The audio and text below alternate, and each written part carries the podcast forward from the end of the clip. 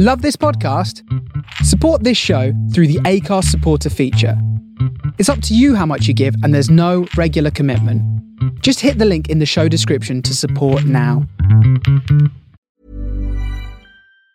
This Mother's Day, celebrate the extraordinary women in your life with a heartfelt gift from Blue Nile. Whether it's for your mom, a mother figure, or yourself as a mom, find that perfect piece to express your love and appreciation.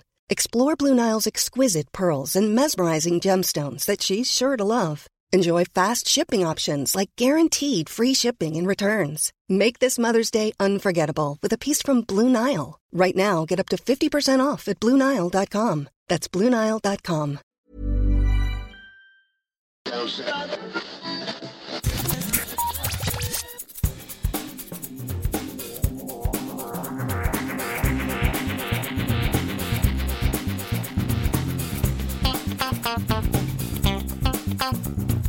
Hello and welcome to episode 299 of Geek Town Radio. We're back this week with.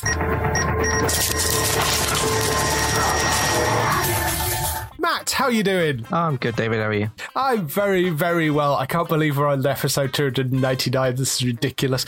Yeah, Uh, yeah. uh, so, uh, what have you been up to this week? Well, High School Musical, I'll call it just the series, not the full name, because I don't need to read out the series' full name. it came back for its second season. It's had uh, two episodes so far. Now, I'm not going to spoil what they're doing this season in terms of which musical they've picked, but it is something a little bit different, which is cool. Not too much like you know in-depth story to talk about or whatever. Uh, it's, it's it's it's more of just a sort of it's a fun show.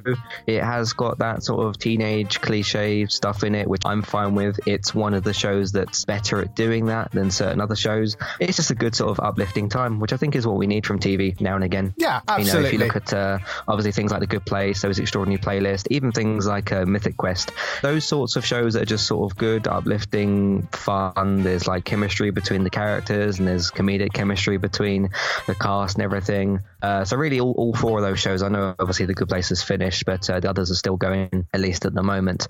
um, it's just a good uplifting time. It's not something you need to follow too seriously or too closely. It's got a nice kind of basic story kind of going on. You know, you got some fun moments between the characters and stuff. And uh, it's not just a case that you know the music is uplifting and really good. It's performed really well as well, which Yeah. I think is also an important element to that. It's not just kind of music and dance thrown in. The the cast is really really good at doing their overall performances because they opened they did this bit of the season premiere and they had this big musical number that sort of went around. I don't know if it was the entire school, but most of the school, and it was like coordinated really well and choreographed really well, and it just sort of hit you with that in the opening season two episode, and I thought that was a good, nice sort of way to start the season. Yeah. And uh, as I've kind of mentioned a little bit before, I was watching the uh, the original Zac Efron films when I was at high school, uh, so they were sort of coming back. And as I kind of said when I finished the first season, because when I went to watch the first season, it was all out, Mm-hmm. and I was sort of catching up with it. And uh, I didn't quite realize at the time how much not not for the story, but more for the music, how much nostalgia I'd have for the music, and because they're bringing in some more of the other songs as well, Hmm. uh, it's still kind of hitting me a little bit in that way. And it's just uh, it's just a good fun time, really. Yeah. So, uh, I've I've quite enjoyed that, and the episodes aren't too long. The, the second episode was a little bit longer, but uh, it's just a good time. So Yeah. uh, apart from the name being a bit silly. Yeah, High School So, Musical, the musical, the series, season two is the full title of it. yeah, yeah. I don't think you've watched any of it, have you? No, no. I mean, the High School Musical films were sort of bypassed me. I was obviously quite a lot older when they uh, first came out, and I never really kind of caught up with them. So I've never really bothered to go and watch the series. I'm tempted to go and give them a try at some point. This is the sort of thing that Disney do very, very well. That kind of obviously musical mixed in with live action acting and all that sort of stuff. If anybody can pull this sort of stuff off, it's Disney. So, and the series seems to have been going down pretty well. And I think it's, it's incredibly meta in terms of, you know, it's them doing a musical about a film that they also produce. I mean, it's, it's kind of incredibly meta, but enjoyable fun and teen dramery and uh, yeah, exactly the sort of thing that Disney does brilliantly. So you know, uh, mm-hmm. I'm glad it's going well. Yeah, that's been uh, pretty good. I don't know how many episodes there is for the season. It's usually eight or ten or something. Mm-hmm. So yeah. it's not going to be it's not going to be 23 episodes. So, no. yeah. Uh, started a new, well, not a new show. I um, did my first watch of uh, Line of Duty. I've seen the first ah. season of that. So much talk, obviously, in the last couple of weeks, especially after the finale. Yeah. And I remember when I was kind of kind of talking with you about it on Geek Town. Obviously, I couldn't really participate in the conversation because I didn't have a clue what you were talking about because I hadn't seen the show. But uh, so many people were just talking about it. I knew it was a short show because that's sort of what these BBC shows tend to do. Mm-hmm. Um, I didn't really even know that much about the characters, or I knew obviously what the plot was going to be, but I didn't really know who was in the show or whatever. So it was a nice surprise to see uh, Lenny James yeah. in the first season, which was good. Obviously Morgan, and he's been uh, a bunch of other characters as well. He, he did that. Um, was it called Save Me? Save Me. Sky? Yeah. Because I think in the time that I've watched season one of Line of Duty, I've also seen two Fear episodes, which I think have both. Yeah. Have they both had him in? I think so. Uh, so I've seen uh, a lot of Lenny James recently. Uh, one with taking down criminals and one with killing uh, walkers and stuff. So I liked it. I liked the first season. It didn't quite sort of smack me in the face to where I thought it was going to because it was just been even even controversy around whatever happened in the finale. Again, I still don't know what that is. the, was it the sixth season, the, the new one? Yes. E- even after all that sort of came out and everything, even the years before that, it was like Line of Duty's awesome. Line of Duty's great. Line of Duty's one of yeah. BBC's best shows. And it gets to a point with like that where you think, okay, I'll start watching some of it. You know, mm. and it's it's relatively short and all that. It hasn't quite hit me in that sort of way yet. Maybe I'll think a bit differently when I see some more of the seasons. There were some parts to it that really, really stood out quite a lot and obviously quite dramatic and had a lot of stakes in there. The finale for the first season I thought was a bit strange. That didn't quite completely work for me. Does Line of Duty have a history of like not ending the seasons well or, or like, or is it just, I, I don't know. Generally, no. I enjoyed the first season quite a lot. I would say it does improve with each season as well. It's good okay. that first season. I think each season gets progressively better and better as you get more kind of invested in what's going on and the overall conspiracy and the characters and it grows and grows and grows. And one of the nice things about this is they have quite high profile guest leads who tend mm-hmm. to be playing the person that the team are investigating. So you've got the four main leads and then you have a guest lead who is usually only there for that one season. I think it's quite a nice format and it works really well generally. This is nearly 10 years old, that first season. Mm. So it's just grown with people over the years. And I, I, it is one of those rare shows which does get better and better and better as you go through with it. And I know there was a mixed reaction to the finale and we don't know whether it's going to come back again. I hope it does. But I enjoyed the finale of the, the last season as well. And also in season one, it's nice to see Lenny James doing something kind of different as well in this, uh, hmm. you know, because we're so used to yeah. him playing Morgan at this point. So. He's a bit like a Tom Cruise. He doesn't really age, does he? No, no, not in the slightest. You sure really that, wouldn't I'm know. sure in that first season, in that first season of Line of Duty, he looks the same as what he looks now in season six of Fear. Yeah. So, yeah, a bit like a like a Tom Cruise. Some some people just don't age, do they? They just stay no. kind of looking the same. So no. yeah. but I enjoyed it. Is is kind of what I'm coming away with. But I wasn't sort of like, wow, I agree with the general consensus. I think that's part of the problem with Line of Duty as well. At this point, is everybody tells you how incredibly amazing it is, and it's one of the best things ever made. So your expectations are incredibly high when you go into it, and I think it's very difficult to live up to that as well. So mm-hmm. yeah, I entirely understand your reaction to that first season. Go through and watch the rest of them because it is it is a solid show throughout, and I think as you get more invested as you go through the seasons, it becomes better and better in the twists and turns of what happens to the characters. Is is just really well thought out generally. So definitely mm-hmm. worth continuing with. Yeah, just a little note on what you just mentioned there. The problem that you've got there is something called recency bias, which is where people will watch the episodes on uh, whatever Sunday nights or whatever, and the episode will immediately finish. And they'll go, "This is the best thing I've ever seen," because they've just watched it and it's really entertained them on the spot.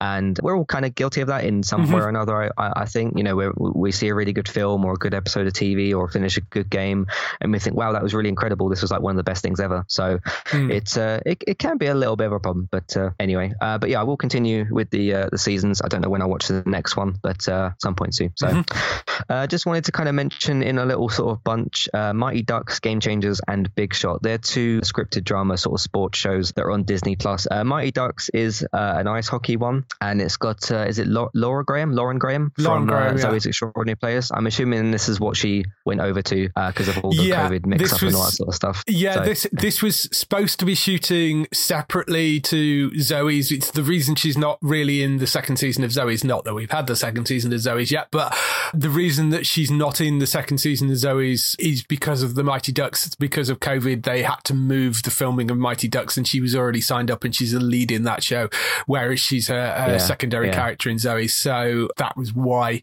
she couldn't back out of it. So you know, and why would she? She's the lead in this one. So Yeah, she's basically the the mum to one of the young guys in the show, and uh, the young guy that she's the mother to, he's kind of like the one that sort of pulls the team together. Right, Um, yeah. 'Cause there's a whole thing about he tries out for the Mighty Ducks, it doesn't work out. The guy says to the mum, "Your son isn't good enough, whatever. Don't bother." And then she names this new team that goes up against the Mighty Ducks. The Don't bothers because that's what Right. uh, Pete said to the son, like, "Don't bother because you're not uh, good enough to be in this team," which is a very harsh thing to say to a young sports person. But, but anyway, she names the team after that, and then she kind of becomes sort of like the, the coach, mother figure of uh, of all the all the group.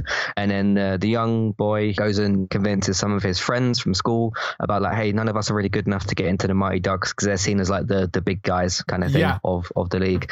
And uh, he slowly forms this team, and then over several episodes, you see them train and that kind of thing. I mean, to begin with, some of them can't even quite skate, so you see them going from learning to skate to actually competing in games. So it's a, it's a good kind of journey, but uh, Mm. for, for all the all the characters and stuff. And they also meet, I think it was the coach, what, what, like a previous So coach of one of the it- other teams. He like sort of joins in. It's yeah. Emilio Estevez, I think, is the person you're probably thinking about for yeah, that. he, he Who was the, the I think he owns the ice rink that they go and train at and stuff. So right? Okay. and then she has to convince him you like can come back and, and whatever. So yeah, so he's a bit sort of burnt by something that happened in the past. and yeah, all that. But, that's yeah. that's Emilio Estevez because I mean the Mighty Ducks are based on a a film franchise. Um, Yeah. and the original film was the same sort of story except the Mighty Ducks were the underdog team and Emilio Estevez was the coach of that. Mm-hmm. And by the sounds of it, he got burnt by the Mighty Ducks and kind of got kicked to the side.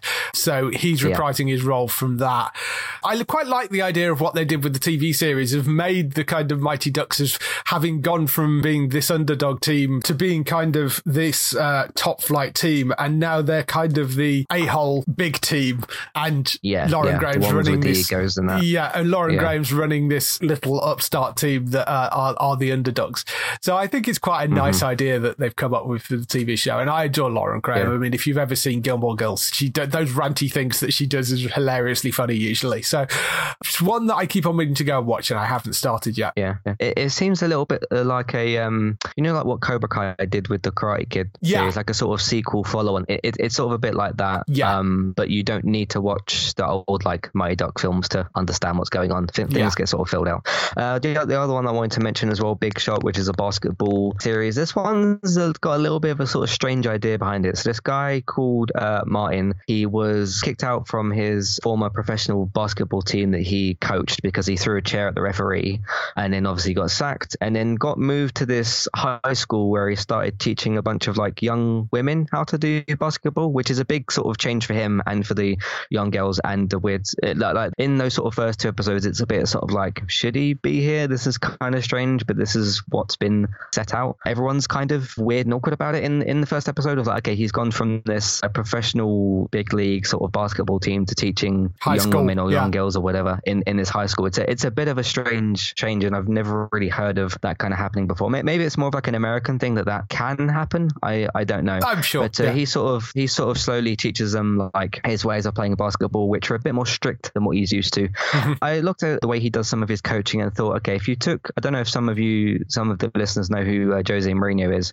He uh, managed Chelsea twice. He managed Real Madrid, and then he almost destroyed Man United as well. and uh, let- let's just say that Jose Mourinho's methods don't really fit with how the English game is sort of played now. He's not really sort of, hence why he's not with Tottenham anymore either, and Yeah. also failed there. So uh, he's a bit sort of like that, but a lot less toxic and a bit more modernized. This is sort of like looking at a modern, less toxic Jose Mourinho in a way, if, Right. if that kind of makes sense. Not got to watching Big Shot yet, but it's got some good names behind it. I mean, John Stamos in the lead. It's David E. Kelley was one of the creators of it, who's the guy behind Big Little Lies and a whole bunch of other things. Yeah. And our old friend Phil Isler, the composer, he's co-composer on the for the music for it with uh, Alexis Grappas. So um, Mm-hmm. he'll have a kick-ass soundtrack regardless regardless if those big guys are involved. So that's good. Yeah. Uh, and then the last thing I want to mention is uh, Superstores finished. I hadn't watched it on the ITV hub thing for like a week. I thought, oh, there's loads of episodes out. Uh, turns out there was only two left because the season was a bit shorter. Mm-hmm. Uh, so I thought I'll watch just these two episodes back to back, uh, which kind of work as like a double series finale That's in a good. way. Uh, Amy came back to the series as well, which was good for the the finale. It all wrapped up pretty well, very similar to the way that maybe like The Office wrapped up and that kind of thing. Just sort of like seeing what these people are doing next with their careers and seeing them settled with their families, that kind of stuff. Throughout this whole season, they've all had like masks and things on because obviously COVID and stuff, and they've had a few storylines revolving around that, which are handled pretty well. Uh, and obviously, they had like at the start of the season, the store was sort of in a bit of trouble because you know lockdown started happening and yeah. all that, but they needed to kind of stay open and that sort of thing. So it was a pretty good run. Six seasons is is I think pretty good. I'm happy with how it finished. You had a little sort of flashback thing at the end where it sort of showed past memories of different things and yeah. that. So yeah, it, it, wrapped up pretty well. A little bit emotional in certain places, just uh, remembering certain things and that. So I thought they handled the COVID stuff pretty well with the episodes. There you go. So mm. speaking on that as well, because that was on the ITV hub, there's now no shows that I watch on uh, ITV, so I don't know when I'll next use the hub. thing, but uh, but in terms for me for ITV, that's that's it for now. Yeah, yeah, yeah. yeah. Uh, I barely watch but, ITV uh, anyway. yeah, they've got all those like Real Housewives shows and whatever else. So which I saw loads of adverts for.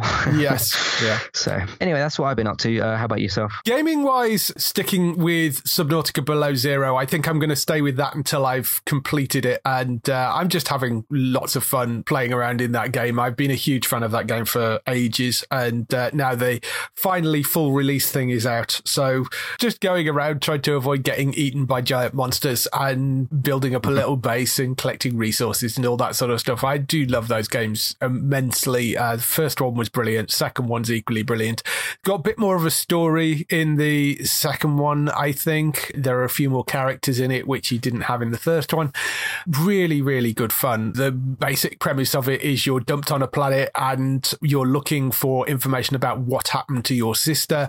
You have to go and collect resources to build out your base, and you've got to go and search out the surrounding area to find clues as to what actually happened to her. And you stumble across some fairly interesting people and uh, interesting locations whilst you're doing that.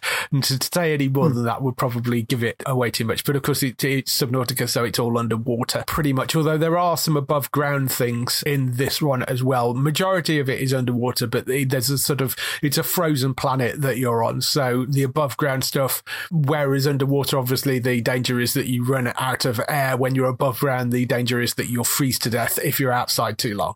There's bits of danger and uh, there is a few jump scares and stuff in there, but it's really, really really good fun. I would thoroughly, thoroughly recommend that to people. And it's relatively cheap as well. I think they're doing it for like 20, 25 pounds or something, that game. Mm. And I believe the first game is on Game Pass. So if you've not picked up the Subnautica games, go out and get them because they are really, really good fun. Also, outside of TV, I've been reading through the Invincible comics because I got the first five comic books oh. a couple of weeks ago. It's interesting because, you know, I haven't read all the Walking Dead comics, which are also from Robert Kirkman, but it's interesting having seen the TV series and now reading through the comic books, the differences between the two. And I think they're remixed in a similar way to what they did with the Walking Dead TV series and the comic books as well. As in, there are certain characters which aren't in the comic books, which are in the TV show, and there are changes to some of the characters, quite major changes, such as in the comic books, the best friend isn't gay. So that alters the storyline in the TV show where, you know, they go off to college and there's a, this guy that he wants to go and date. That bit is different in the comic books to how it is in the TV show because that relationship isn't there. Also, the girlfriend is a completely different character as well in the comic books. Um, oh. So there are key changes to some of the characters, and a lot of the plot points, whilst they're in the comic books, are moved into different places. So the pacing is very different. It actually takes quite a lot longer. Like I've got the first five books, and there are still bits in the fifth book, which are from the TV series. So they've taken bits throughout those sort of first five books and remixed them and compressed them for the TV series. I actually prefer the pacing of the TV series to the comic books. I think the pacing on the TV series worked slightly better. If you're interested in picking up the comic books, you are reading a version of the TV series, but it is very different to the TV series as well. You're not going to have exactly the same experience. So they are worth picking up if you've been thinking about that as a possibility and you enjoyed the Invincible TV series. The comic books worth are worth going out and getting. Very enjoyable, worth going to look at. do they still have that big thing from the end of that first episode? I'm guessing that still happens. Yeah, That's a pretty yes, but it comes in a lot later in the comic books. Oh, okay. The, that whole sort of arc is over. I think the first three books that arc is in. Um, obviously, I'm talking collected trade volumes. So that Mm-hmm. arc is, I think, happens over the first three books. The thing of Guardians of the Globe aren't in the first book at all. They're referenced. Omni Man makes Huh. a reference to them, but they don't ever actually appear until much later. Things like that are remixed. There's, it's a lot more, the early books are a lot more about the relationship between Mark and his father. And so, as I say, it's, it's much slower paced in the books than it is in the TV series. So it's interesting to see how they remixed it. And I think the TV series actually compressed it really nicely into a more coherent story. Nothing against the comic books. They're interesting and they're different, but I actually think the TV series does it slightly better. So yeah, so I've been reading through those. In new shows that I've been watching, The Nevers, which is the New Sky Atlantic HBO series, which is all available on demand right now. It does come from Joss Whedon, which I know is slightly problematic at this point, but, uh, but he's not the only person involved with it. He did direct and came up with the idea of it and directed a number of the episode, but it's got a number of other brilliant writers in it as well. The Nevers is kind of like taking the X-Men, smashing it into Downton Abbey kind of via Buffy. It's, it's a really interesting mix of things. Hmm. The basic premise of it is it's a big sci-fi drama. It's set in Victorian England. There are a bunch of people that have developed these strange abilities, which are known as the touched. People are obviously quite scared of them because some of them could potentially be quite dangerous. Like there is one girl that has grown really large. There are people that can throw fireballs. There can people that can see the future. There's people that can manipulate other people's minds and all that sort of stuff. So it's, it's your sort of standard array of superhero abilities or super villain abilities. You know, it's, it's this standard set of stuff. What you're following is this orphanage, which has been set up to house these people who are touched and are struggling out in the real world. You know, so when they get vilified or get kicked out by their families, they have somewhere to go. That's run by a character called Amalia True, played by Laura Donnelly, who is also a touched person as well, and she sort of runs it. There are various other characters in there, like James Norton, who plays this uh, this aristocratic young man that likes to throw sex parties. It's sort of slightly weird, as it feels like it's this show which seemingly would fit well on something like the CW, and then suddenly there are boobs. It's it's really strange. It's like the, the, they kind of you know because it's HBO, uh-huh, the sort yeah. of tonally it's very odd. It's like this weird sci-fi show that does feel kind of Whedon-esque in certain parts of it. It's got that sort of humor that you get in the dialogue from that, and it feels like this much sort of younger, maybe sci-fi show. And then suddenly you'll end up in a scene and there's people with their clothes off, and you're like, oh, whoa, I wasn't expecting that. But then it's a HBO show, and there's, or there'll be occasionally somebody will drop an F bomb, or, or, you know, there'll be like language in it. And it, it's a bit jarring. It kind of feels a little unnecessary, but then it is a HBO show, so there's no reason why they shouldn't do it. It's just, Yeah, I, yeah. it's just jars a little bit with me. But overall, though, uh, I have been enjoying the first couple of episodes of it. You, you've got this sort of conspiracy thing going on as you've got these touched, which are in this almost Xavier kind of school, which is this uh, orphanage where the people are being held. There's a bit of steampunkiness to it as there's an inventor involved in there that invents all these weird and wonderful things. So there's almost like a James Bond kind of Q element going on as well. And then you've got one of the touched who is uh, slightly insane, who is causing problems as well. So there's a, a sort of really interesting mix of things. I'm only a couple of episodes in. I've only watched the first two. There are six episodes in this initial run. There's 12 episodes in the whole of the first season. They've only released six so far. So there are six more to come, which haven't gone out in the US yet either. So uh, all six episodes are available on Sky on demand and on Now TV if you want to go and catch up with those. But I think it is one definitely uh, worth watching and catching up with. It's just tonally, it is a little kind of weird when you're watching it and it feels like something that would be okay for a younger audience. And then, like I say, suddenly there are naked people in it or there's language and you're like, whoa, where did that come mm. from? But it is one worth going to catch up with, definitely. The other thing I watched this week is MODOK, which is on Disney Plus, which is the uh, new Marvel series, although it's on the Star side because it is definitely done for adults. It is done by the guys behind the Robot Chicken. They do all the stop motion animation for it.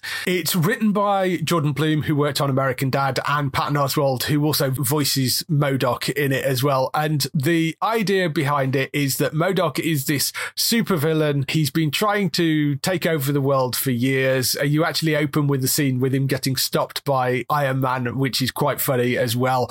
You have him running this company called AIM, but because of all his wacky schemes, he's basically run AIM into the ground and it's run out of money. So they end up getting taken over by this big conglomerate called Grumble, which is basically Google. He gets kind of bought out and sort of ousted from his own company. He also has this traditional family life where he's at home with a wife and kids and all the problems that come with raising children when you're a supervillain as well. So it's just very, very funny. And it's this weird, wacky mix of things. And it's very silly.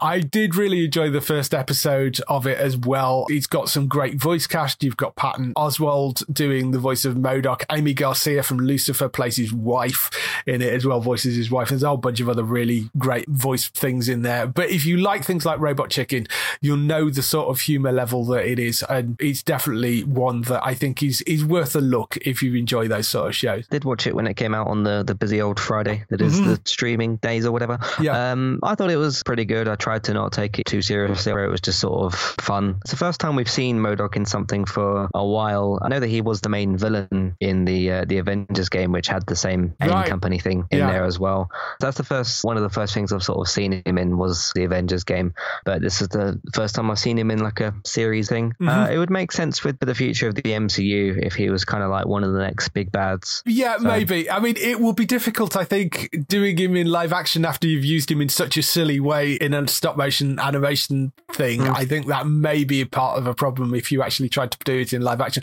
Plus, he's very, very weird looking because he is basically a giant head wedged into a sort of yeah. cylindrical body. So I'm not sure whether that would ever work properly in live action, but it will be interesting to see them try. I just don't know, having introduced him in this kind of comedic way, whether you could actually get him to work in a in a live action thing. But uh, yeah, I mean, it's fun seeing him this, and Patton Oswalt is great. So I, I, will be watching the rest of those. That's fun. So that's all the stuff we've been doing on uh, TV this week. Let's go on to some TV and film news.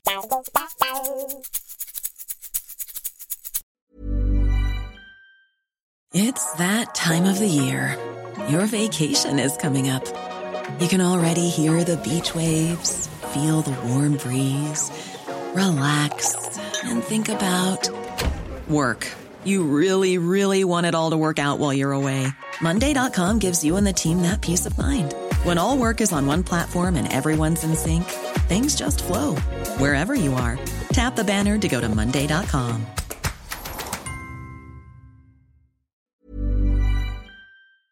We start off with the renewals, cancellations, and pickups in TV and film news. Uh, cancellations, Sky have, I think, inevitably confirmed that Bulletproof has been cancelled after three seasons following the Noel Clarke allegations. I don't think uh, that was unexpected at all. You know, they'd already made noises about the fact that they were pausing production on the fourth season, which it had been renewed for a fourth season, but they've now come out and said it is definitely cancelled after three seasons, which I feel a bit sorry for Ashley Walters in that, but can't see Yeah, what else they yeah. could really have done at this point. I think, you know, other than walk away from it. Yeah, there's a discussion to kind of be had here about like cancel culture and stuff, and it's been a bit more of a thing in the last, what would you say, last couple of years, maybe. Um, you know, kind of this, I guess, political thing about you know, if somebody says something wrong online or, or or does something wrong to the people they work with, which is kind of the case here, that they get sort of quote unquote cancelled. I get what the phrase is supposed to mean when you say that somebody's been cancelled, which is like they're no longer allowed to like do something or work on something. I don't think the word cancelled really kind of fits with that because you can't cancel a human being. You cancel things like TV shows or, you know, concerts or Comic Cons or, you know, things like that to where something doesn't get another season and then that, that sort of thing. Because we've seen uh, occasions in the past where people have been quote unquote cancelled for what, whatever it is that they've done. And they've, some of them have then gone on to do other things anyway, like the Gina Carano situation with Disney and Mandalorian. She's doing a film, I think, with, with Ben Shapiro, whatever that's going to be. I have no idea. But uh, she's, yeah, great step up in your career. You get fired from, you know, the huge Star Wars show and you end up working with Ben Shapiro. So good luck. But like you got the situation there. So again, Gina Carano, not really sort of cancelled, quote unquote, because she's still working. She's just fired from her current job and working on something new. Yeah. One other example I wanted to bring up that I did talk to you about before the show was uh, obviously there was a thing with Kevin Spacey before. Yeah. Uh, and he had loads of uh, sexual assault allegations against him that he'd done some things to people in the past on multiple different occasions. We saw him fired from House of Cards, and they obviously did what they did with the final season. Hasn't worked on anything for a long time. Now, I didn't look for this news. I saw it pop up yesterday. Uh, Kevin Spacey's got a new job. So, again, you can't really cancel a human being because they can go off and get another job. So, I've now named two examples where that's been the case. Do we want to mention what this role is for? Because it's very kind of weird considering I, well, Um, yeah, what I mean, he's done in the past. It's, It's, very a- strange. It's an Italian drama. He's working alongside Vanessa Redgrave, apparently, and it's playing a detective investigating false claims of sexual abuse against children. And you kind of like, really? That's the thing you want to try and come back with? I mean, I, Yeah. I mean, that's like that's like wow. the, that's like the worst role that you could assign him for, isn't it? In, yeah. in terms of scripted dramas, yeah, that that was like the thing that he got in trouble for, and now he's been given a job where he's going to play a character that's going to do that same thing. Well, So- not not do that, yeah. but investigating that. Investigate, I yeah, yeah. just, I yeah, in that area. I mean, I- that seems like a really odd thing to come back with. Just very, very strange. Mm. But I mean, yeah, it's an Italian film that, as I say, Vanessa Redgrave apparently is also starring in it. But um, yeah, I mean, you know, they're prepared to hire him to do that role. He's prepared to do that role, but I that that's just weird. Oh, I bet he is. I bet It- he's yeah, fine with that. I just Not only does it give him a job, but like assuming he doesn't care about the fact that it's that role, because it's just such a weird thing to choose. Uh-huh. I mean, but the other thing you mentioned, the Gina Carano thing, that Knights of the Republic spin off that they were supposed to be doing, which it wasn't entirely clear. She wasn't announced as being part of the cast, but it seemed like she was going to be part of the cast. It sounds like that spin off has been put on hold as well. So I suspect she was part of the cast. And then once they ditched her, they decided they just weren't going to make the series. So it sounds like that is one of the ones that has been put on hold for the moment. It's not as if we haven't got enough other shows coming out of Star Wars and Marvel to keep us going anyway, but it sounds like that one probably isn't going to be made, or at least is, going to be delayed while they figure out what they're going to do with it. But uh, yeah, so But um, yeah, the, the thing I'm just trying to get across is that you can't really cancel a human being because it doesn't work that way. Mm-hmm. But you can fire a human being from a job if they've done something wrong. Um, Yeah. And then they can later, as I've just noted with two different examples, they can get a job doing something different later. Whether or not they should be doing that particular thing is a, I suppose, a different discussion. But well, yeah, yeah, but, no, uh, totally. Unless it's like a Harvey Weinstein situation where he's actually in prison and obviously can't do film roles from, or directing from, from prison, that's a bit different. But Yeah. uh, yeah, so Yeah. anyway, Ah, right. Yeah. So uh, moving on from that, another cancellation, which we talked about a bit last week, Rebel, the ABC TV series. Krista Vernoff, who is the showrunner on that and the creator of that show, is not happy with ABC. She uh, tweeted out something which I think was very telling. She actually deleted the tweet, but obviously, you know, once you put it out there, people screenshot it. With Rebel, because of the fact that it's Krista Vernoff that was the showrunner on it, she's also the showrunner on Grey's and Station 19, two of the biggest shows on ABC. A lot of people were saying, yeah, the numbers on Rebel hasn't been brilliant, but given the fact that it's Krista Vernoff who is showrunner on two of their biggest shows and the fact that it's Katie Siegel in the lead role, and a lot of people were looking at that and a lot of the trades were going, yeah, well, we know it's not got the numbers that we think it probably should have, but they're going to be quite lenient on that because of who the showrunner is and who the star is. And, you know, it's got quite a lot of high profile people behind it. And then they cancelled it, I think, much to the surprise of everybody, including the people involved in the show, because it had only aired five episodes at the time. And uh, Krista Vernoff put out a tweet quoting the uh, article from one of the trades saying, you know, well, yeah, it should be fine. ABC are likely to be lenient on it because Krista Vernoff is involved. And she tweeted out, you'd think, wouldn't you? you give them three shows during a pandemic. They give you five episodes. Cool, cool, cool. That was the tweet that she put out. And you're like, wow, that's, that's, that's like really not happy about that. Katie Siegel herself also wrote quite a long, pretty scathing rant at ABC about the fact that, you know, they were very supportive of the show until the numbers weren't quite as high as maybe they'd like. And then they cancelled it. I think out of all the cancellations over the last few weeks, that has been probably one of the most surprising ones, just because the people involved. Uh, I mean, it hasn't even aired over here yet. They haven't even seen what the international numbers, because it's going out and star internationally.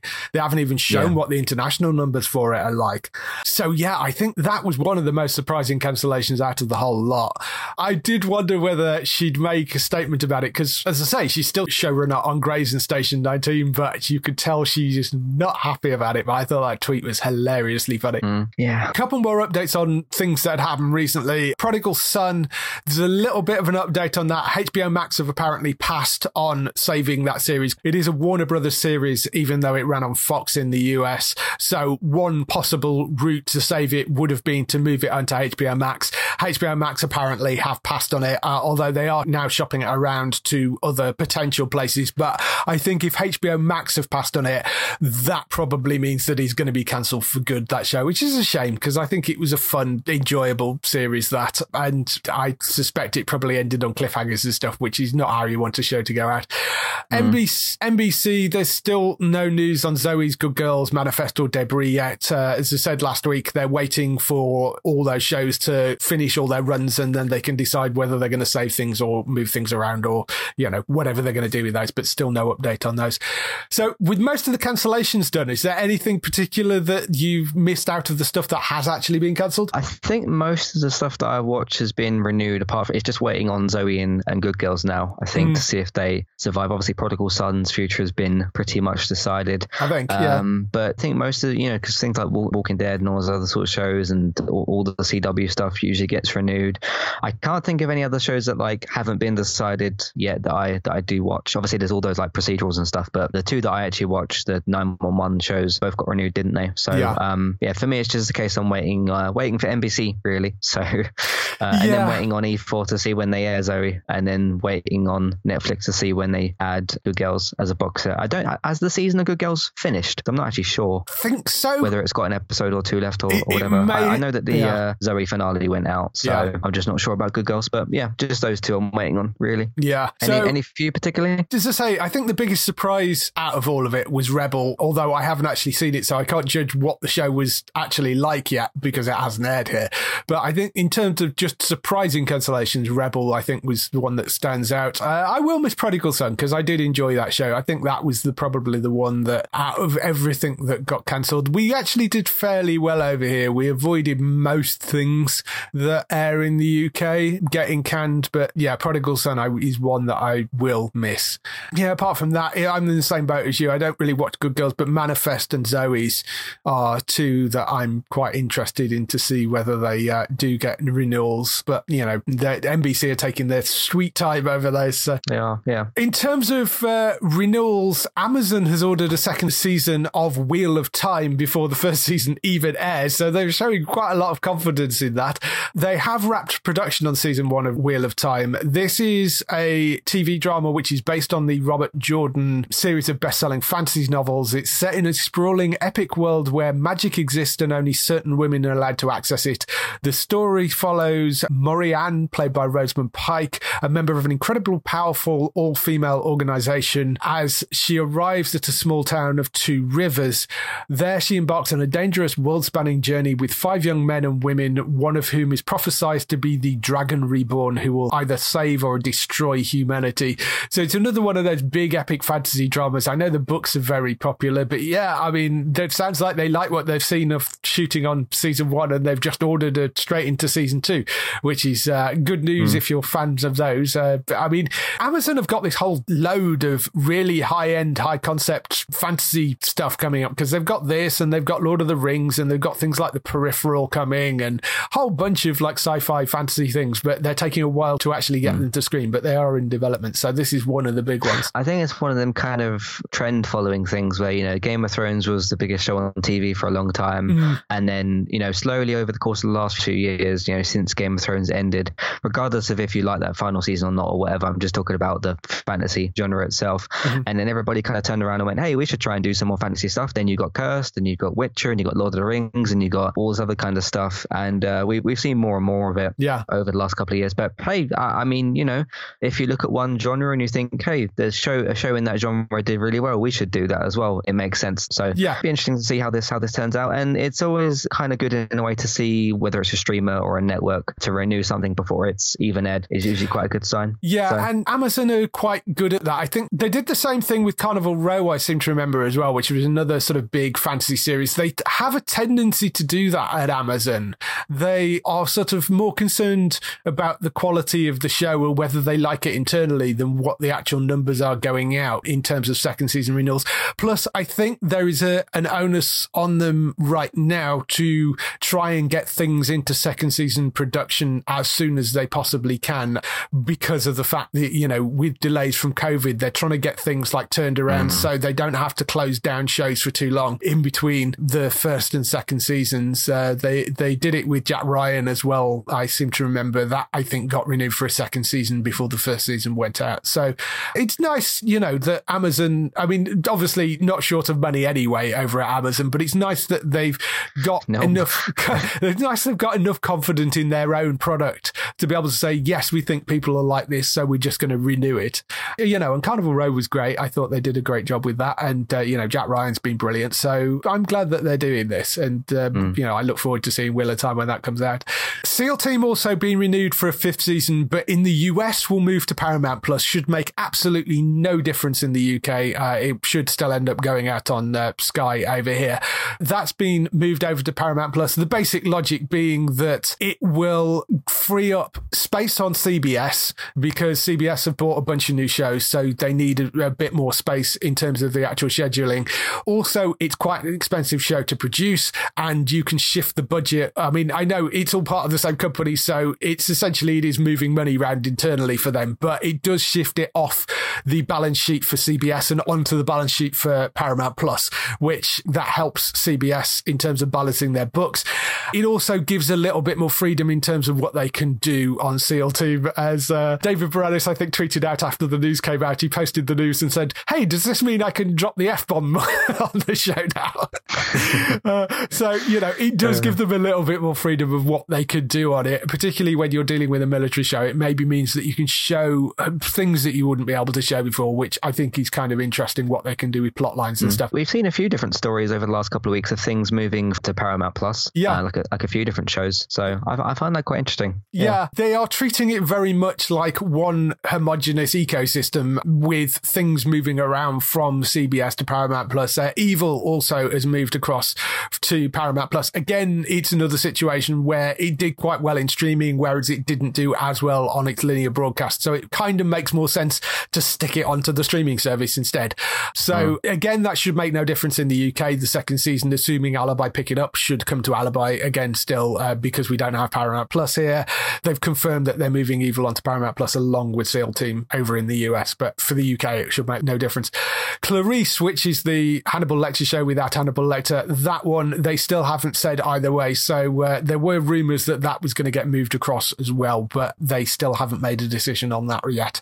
The other things that got renewed after the show went out last week, uh, 911, as you mentioned, 911, 911, Lone Star, they're both renewed, and The Resident was also renewed over on Fox, which was all predicted to be renewed anyway. So uh, I'm glad all those are coming back. In terms of pickups and shifting things around, the big news this week was, as we oh. mentioned last week, Fox UK is getting shut down by Disney, which I think has been in the works for a while. It's been pretty inevitable that was going to come because they'd been airing pretty much nothing but a few of the CBS shows which they previously had and that big box of cancelled shows from Disney which they were using to run things out. And it, it was difficult to know what they were going to do with that channel, whether they were going to rebrand it and keep it or whether they were just going to dump it entirely. They went for the option of dumping it entirely. They have confirmed now that The Walking Dead is going to move from Fox UK because that's shutting down across onto Star on Disney Plus. So it will be The Walking Dead on Disney Plus, which is slightly weird. It's a bit of an Very oddity. It, yeah, it's a bit of an oddity because I think that is the only show on Star that Disney don't actually own because it's an AMC show.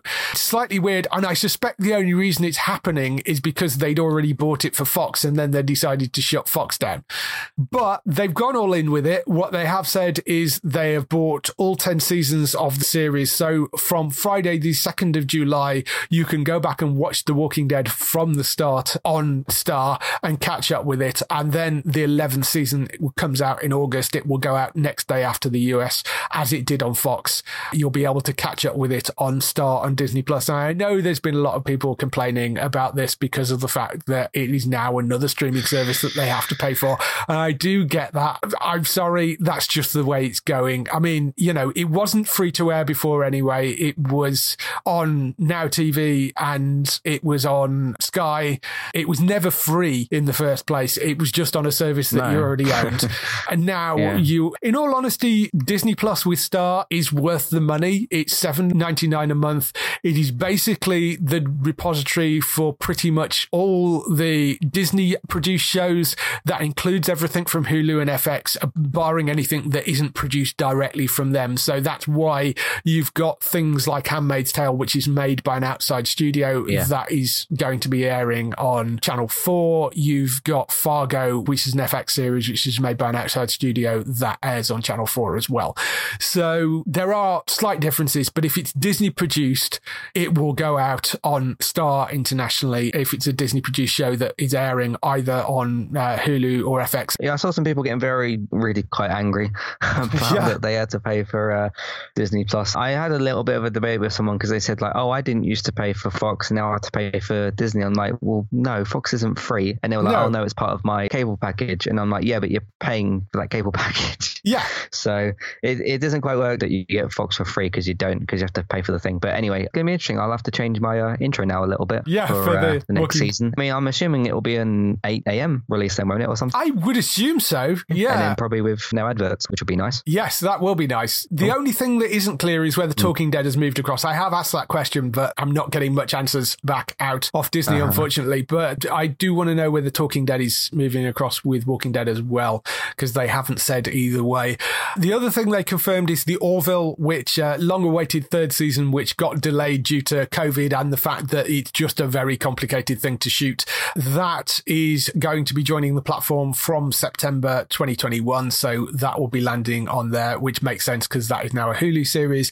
The War of the World series, which went out on Fox, that is also going on to Star. The 28th of May for season one of that. Season two premieres in July on Star as well. Atlanta, cool. which is already on Star of the previous seasons, the new season of that will also be going on there. So, as I said, anything that is basically a Disney produced Hulu or FX show will be going to Star on Disney Plus. So, given if you think mm. that, you know, you've got to have in the US an FX package, a Hulu package, and a Disney Plus package, it's a lot more expensive for them than it is for us internationally to get all those things in one place. So if you think with, with Disney Plus, right, not only do you get the originals, which is like the MCU shows, Mandalorian, mm-hmm. Bad Batch, all, all those Star Wars shows, you also then on top of that get, you know, Big Sky and Dollface and all that sort of stuff, you know, all, all those other FX and and and Hulu shows and, and things like that, which and like some ABC shows and stuff, which mm. is uh, that's that's a lot of value. Yeah, so, I mean, I already thought it was going to be a lot of value before when it was just Disney Plus shows. Plus, you got like back catalog of uh, decades of films and things. Yeah, yeah. So um, there's there's a lot of value there. I think there is a lot of value there. I mean, it's seven ninety nine a month, and it is definitely worth it. I think the only thing that we don't know the fate of at the moment is the CBS shows that were airing on Fox UK, such as NCIS, NCIS New Orleans, and Bull, and I think there was a few others as well. We don't know what's going to happen with those right now. They haven't made any announcement in terms of them coming across to Disney Plus, so difficult. I suspect if they don't move across onto Disney, if that is outside their remit and they haven't picked up the new seasons of it, I suspect what you'll probably see is maybe NCIS moving to Sky along with the other NCISOs. Bull may be moving across onto something like 5 USA because it, CBS Viacom own all the five channels. I mean, it's not like they mm-hmm. haven't got somewhere that they could air them over here. It's just, you know, at the moment they appear to be homeless unless Disney come and confirm that they are moving those across as well. But I rather suspect they won't and they'll end up going somewhere else. One of those Hulu series that we mentioned, which is made by an outside company, Nine Perfect Strangers, which is the not a follow up to uh, Big Little Lies, but it's exactly the same production team that were behind Big Little Lies, including David E. Kelley and Nicole Kidman. That Nine Perfect Strangers series, again, it's based on a book by the person that wrote Big Little Lies. So basically, all the same people involved, but entirely different subject matter. Uh, yeah. That is going to premiere 18th of August on Hulu in the USA. It's been picked up by Amazon Prime globally. So, uh, as I mentioned before, Outside Agency, which is why it's not going to air on Disney Plus, but uh, Amazon have picked that up. We don't know exactly when that's going to air. We don't know whether it's going to air next day or whether they're going to save it as a box set, but it'll be sometime after it airs in the US, which is the 18th of August. Amazon Prime have also picked up the British remake of Call My Agent, which we mentioned a couple of weeks ago, I think. This is the remake of the French series, which airs on Netflix. So, I mean, you know, there was somebody at Amazon that was really rubbing their hands together when they picked this up because it's like a big screw you to Netflix. Netflix made the French series a really, really big international hit. This is about a Parisian talent agency where the staff find themselves scrambling to keep their clients happy and the company afloat after the sudden death of its founder. They're making a UK version, which comes from John Morton, who is the person behind W1A in 2020. So that gives you a kind of idea of the type of humor involved.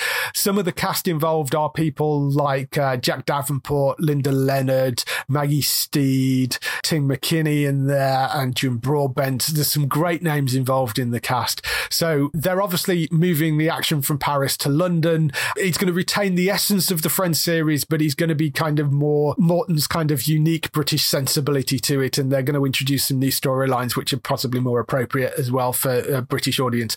I think this sounds like it's going to be a really, really fun series. There are some guest spots in it because obviously it's dealing with celebrity talent agencies. So they've also announced that Helena Bonham Carter is going to be one of the people. Olivia Williams is going to be involved as one of the guest spots, and uh, Kelly Macdonald as well is also going to be one of the guest spots. But they're going to have a bunch more famous faces that just pop in for like scenes or episodes or, or stuff.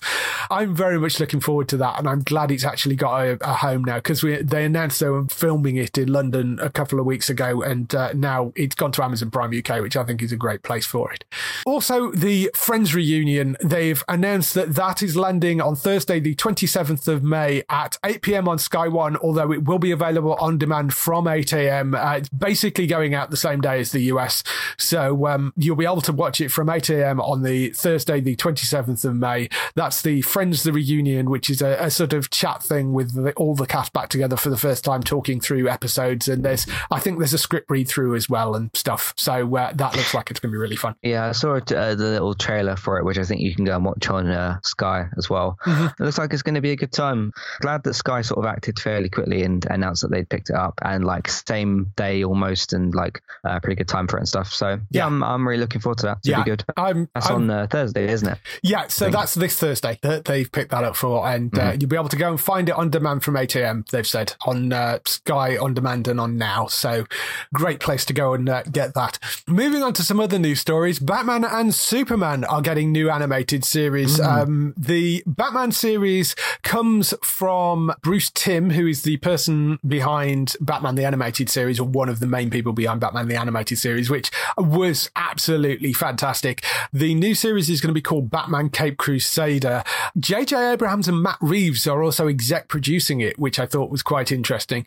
The series utilizes Cool, yeah. state of the art animation techniques and technologies available. This powerful creative partnership will once again reinvent Batman and his iconic rogues gallery with sophisticated storytelling, nuanced characters, and intense action sequences, all set in a visually striking world. So it is going to be an animated series. It's not, by the sounds of it, going to be a children's animated series. This does sound like it's going to be a proper adult animated series. I mean, Batman the animated series technically was a children's show, but it was a lot more adult or sort of generally orientated than just being a children's show. And I mean, it was superb that. So it's interesting that they've got not only Bruce Timm involved, who was fantastic on the animated series, having JJ Abrams and Matt Reeves involved. Matt Reeves, of course, he's doing the Batman movie. JJ, as far as we know, isn't directly involved in Batman projects, but he is doing other DC things and overseeing other stuff at DC. I think the Green Lantern series he's got some involvement in, and Justice League Dark series he's definitely doing for HBO Max. So this will be going out on HBO Max in the US and Cartoon Network, I think they said. I'm just going to be very interested to see what they come up with for this. Uh, given the people involved, I think that could be a really interesting one. Yeah, I'm um, really liking the the idea of what they've got here, the people involved. I mean, JJ kind of does a bit of everything, doesn't he? He's done what Star Trek, he's done Star Wars, now he's doing Batman. Wasn't he on Lost as well? Am Yes. I remembering that correctly? Yeah. yeah, yeah. So he's done a bunch of stuff in different places. So it's great that all this sounds really good now. We just need a UK home for it. Yeah, we do. Um, Um, which is all good in saying like, okay, we'll figure that out later. But this, the sooner the better if we get that sorted out. Obviously, it's a bit early yet, but better to get that sorted out sooner rather than later. Um, Yeah. But yeah, some really good names attached to it. Uh, this could be like maybe a sort of modernized version of the animated series, which I've seen some of. By the way, I haven't seen all of it, but I've seen a good sort of chunk of it, which was quite good. But I'm looking forward to it, just so. Yeah. that I can see it. yeah, definitely. The other one, the Superman series, is sounding like very much more a kids show. That's actually been given a two season order. It's called My Adventures with Superman. Oh. It's a all new kids and family animated series following the action packed comedic and romantic adventures of Superman and Lois Lane. Catches up with 20 somethings Clark Kent, the Brighton driven Lois Lane, and the best friend Jimmy Olsen as they begin to discover who they are and everything they can accomplish together as an investigative reporting team at the Daily Planet. The serialized coming of age story. We follow Clark as he builds his secret Superman identity and embraces his role as a hero of Metropolis and perhaps the world. Lois, now growing into a star investigative journalist, takes aspiring photographer Jimmy Olsen under her wing. All while Clark and Lois are falling in love, sharing adventures, taking down bad guys, stumbling over secrets, and discovering what it means to be Superman and Lois Lane. Jack Quaid is voicing Superman in this, and Alice Lee, who might not be the name you recognize, but uh, she played Emily, the wife of Zoey's brother in Zoey's Extraordinary Playlist. She is voicing Lois Lane in the series. So, um, decent voice cast, I think. That does sound like it's far more aimed as a sort of kids' TV show, but uh, sounds like it could be quite fun. Sounds like a good idea. Again, we'll see where it ends up over here. Um, it would kind of make sense. I saw, I saw a lot of people saying, "Hey, you know, you've announced a Batman one, a Superman one. That's all great. How about if you did a Wonder Woman um, cartoon as well? Kind of complete the complete the Trinity would Yeah. be uh, maybe a, a good idea. Um, we'll see if they do that maybe later down the line. But yeah, it sounds like a definitely more um, uh, family friendly oriented sort of series, which is cool. So yeah, both of these sound like pretty good ideas. Yeah, no, I'm looking forward to those. Again, we don't know where they'll end up over here. They are HBO Max series, and we do have a Cartoon Network over here. So, uh, but I think there's sort of different rights and stuff going on with that. We'll see where they end up. Obviously, the Harley Quinn series was sold to E4, and then they kind of forgot about the second season. So uh, we'll we'll see what happens Yeah, moving they? forward. So those are being made for HBO Max in the US anyway. So we'll see where they uh, land. And lastly, Peacock has handed out a uh, series order to Vampire Academy from Julie Plec. And if you think Julie Plec, why do I know that name? She's the person behind all the um, Vampire Diaries series. So Vampire Diaries, the one that hasn't aired over here, and the originals. She she's behind that sort of trilogy of series. Va- Vampire Academy is completely unconnected to those. In fact, apparently it's been a personal favourite of Julie Plec since the early 2000s, way before she started writing the Vampire Diaries. And uh, she signed this deal with Universal TV, and they said, "Well, what project would you like to work on?" And she immediately said, "Vampire Academy was one thing that she wanted to work on." If you don't know the books, because they are based on novels by Richelle Mead, it's a story of romance, friendship, death, sex, and scandal in a world of privilege and glamour. Two young women's friendship transcends their strikingly different classes as they prepare to complete their education and enter the Royal Vampire Society. The serialized and sexy drama combines the elegance of aristocratic romance and the supernatural thrills of the vampire genre. So that's the setup for it. You might be familiar with the Vampire Academy because there was a movie made of it, although it had uh, Zoey Deutch in the lead role and it bombed, complete commercial flop, and was just critically panned. So hopefully the TV series is going to be vastly superior to uh, that version of it. Really, I mean, Julie Plec being involved, uh, Marguerite MacIntyre is the other person that's actually co-show running it with her, who also worked on all the Vampire Diaries things as well. So, I mean, it's not like they don't know the genre very well. Mm. And uh, although I know it's a separate vampire thing to the other vampire universe she created at for CW, I could see why maybe Peacock jumped on this. And uh, I, I'm kind of interested to see what she does with it. Yeah, seems like something she's wanted to do for a while, which is good now that it gets a chance to happen and everything. Obviously, she's got experience with the genre itself, like we've said. Um, I myself, I know I've said obviously on multiple occasions I'm a big zombie fan. I really don't like vampire stories like at all. Vampires just never really sort of worked for me. I mean, I've seen the, some of the, like the, the Twilight films and that sort of thing. Not that I ever think about those or remember much from them, but uh, that's about as much as I've seen from vampires. I just this the the idea doesn't just just doesn't quite work for me. But I know obviously there's uh, the audience out there for it, all the Vampire Diaries fans and that whole franchise. So this is there's probably more for them than it is for me, which is fine. But um, yeah, seems like a seems like a good fit anyway. So yeah, so we'll see where that goes. Obviously, it's Peacock in the US, which is the NBC streaming service, which means it's it's likely that it might end up on Sky over here, but that is not guaranteed because there isn't an automatic deal between those two. It's just they both share a parent company in Comcast, so they tend to trade yeah. shows quite a lot because it's a lot easier for them to do that than not, and it's cheaper because it's all part of the same company. So I would suspect if this is going to land anywhere in the UK, it's probably Sky One, but we'll have to wait and see for that. That's all the news we've got for this week. Let's move on to some highlights for next week on TV. Monterrey. Highlights for next week. We have uh, season two of breeders which was a wonderfully fun comedy. Martin freeman and Daisy Haggard in a comedy about the trials and tribulations of parenting. It's from the, some of the people behind veep. It's very very very funny. 27th of may that is landing on sky one. I think they're dropping it as a box set on now and onto sky on demand as well. So you'll be able to go and watch that. If you're a fan of friday night dinner they are doing a special evening for that due to the sad passing of Paul Ritter, who played Dad on the series. They're doing a sort of evening celebration of uh, Friday night dinner. So that is going to be on the 28th of May, starting at 9 p.m. There is, is going to be a bunch of background stuff. They're showing particular episodes, and obviously it's to celebrate the life of Paul Ritter. So if you're a fan mm. of the show, that's going to be a nice tribute, I think, and uh, one worth going to watch. Lucifer returns for the second half of its fifth season. That's on 28th of May as well. That uh, obviously Tom Ellis back back as Lucifer. Uh, had God show up in in the series, I think, this time around as well. So uh, is is that the last season? No, there's one more season after this, I think. So they've got the second half okay. of this. They have shot it all now. They are done with it. It is finished, but they've got the rest of the season to do, and then oh, there will be a sixth season as well. So that will be it. Rebel, as we were talking about earlier, the now weirdly cancelled Rebel. That's uh, 28th of May. That lands on Star on Disney Plus, so you'll be able to see what it's like. Bear in mind, it is cancelled after one season, unless the ABC randomly changed their mind. But uh, yeah, I still don't quite get why that was cancelled. But I'd be interested to see it because I do love the people involved in it. And uh, it's based on the life of Erin Brockovich, the activist, and uh, it stars Katey Sagal as Annie Rebel Bello, who is legal advocate. And it's sort of her taking on that kind of role. And then on the 30th of May, we have MacGyver and SWAT returning. MacGyver for the fifth and final season, although not if the people behind the Save MacGyver campaign have anything to do about it. The Save MacGyver campaign mm. has sent something like 1.4 million paperclips to CBS as a protest about the fact that the show had been cancelled. Paperclips obviously being a big thing for uh, MacGyver because it's one of the things he used to MacGyver things. 1.4 million paperclips apparently they've sent to uh, the CBS offices to voice their displeasure at it.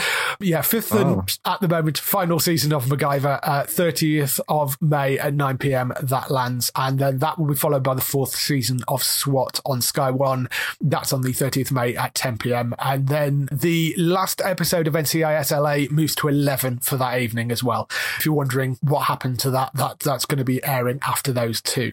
That's everything for this week. If they want to find more of you, where can they find you? You can find me on entertainmenttalk.org, uh, TV, video games, films, main night podcast. The season's now sort of finished. There's a big cup final on Wednesday. So, uh, yeah, by the end of Wednesday night, I'll either be happy or, or a little bit sad, uh, depending on what happens. so you can find me over there. Uh, it was cool to hear Robert on, on last week's show as well. Uh, that was really, really good. Yeah. Uh, to hear you two talk about different, uh, especially like from his perspective as well, the whole like difference with just all the different weird TV stuff was, was cool to hear about as well. I do stream on Twitch fairly regularly. I'm doing a Last of Us 2 thing at the moment, as well as Twitch, eTalk UK. Hopefully, at the end of next week, on the which I think is the 4th of June, I'll hopefully be able to finally see A Quiet Place after being delayed for 14 yes. months. So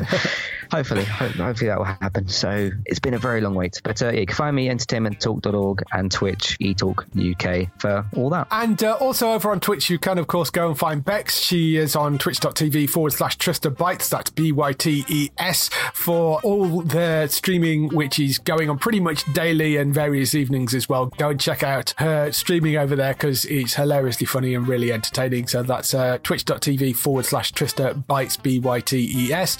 Daryl, you can go and find it over on HollywoodNorthNews.net for all the TV series you love shot in Canada. And Gray, you can find on Twitter at Gray the Geek. That's Gray with an A. Go and find him over there. You can uh, follow along and see what he's been watching and talking about over there. For us, you can go to the website at geektown.co.uk throughout the week and see all the latest air date information. If you want to get in touch with your questions or comments, email us on podcast at geektown.co.uk. Leave a message on the website post. Find us at Geektown on Twitter, on Facebook at facebook.com forward slash geektown, on YouTube at youtube.com forward slash geektown, and on Instagram at geektown UK.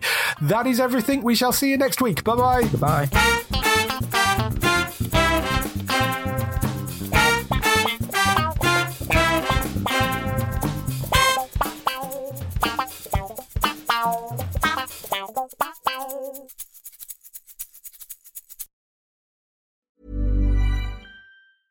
Imagine the softest sheets you've ever felt. Now imagine them getting even softer over time. That's what you'll feel with Boll and Branch's organic cotton sheets. In a recent customer survey, 96% replied that Boll and Branch sheets get softer with every wash. Start getting your best night's sleep in these sheets that get softer and softer for years to come. Try their sheets with a 30-night guarantee. Plus, get 15% off your first order at bollandbranch.com. Code BUTTERY. Exclusions apply. See site for details.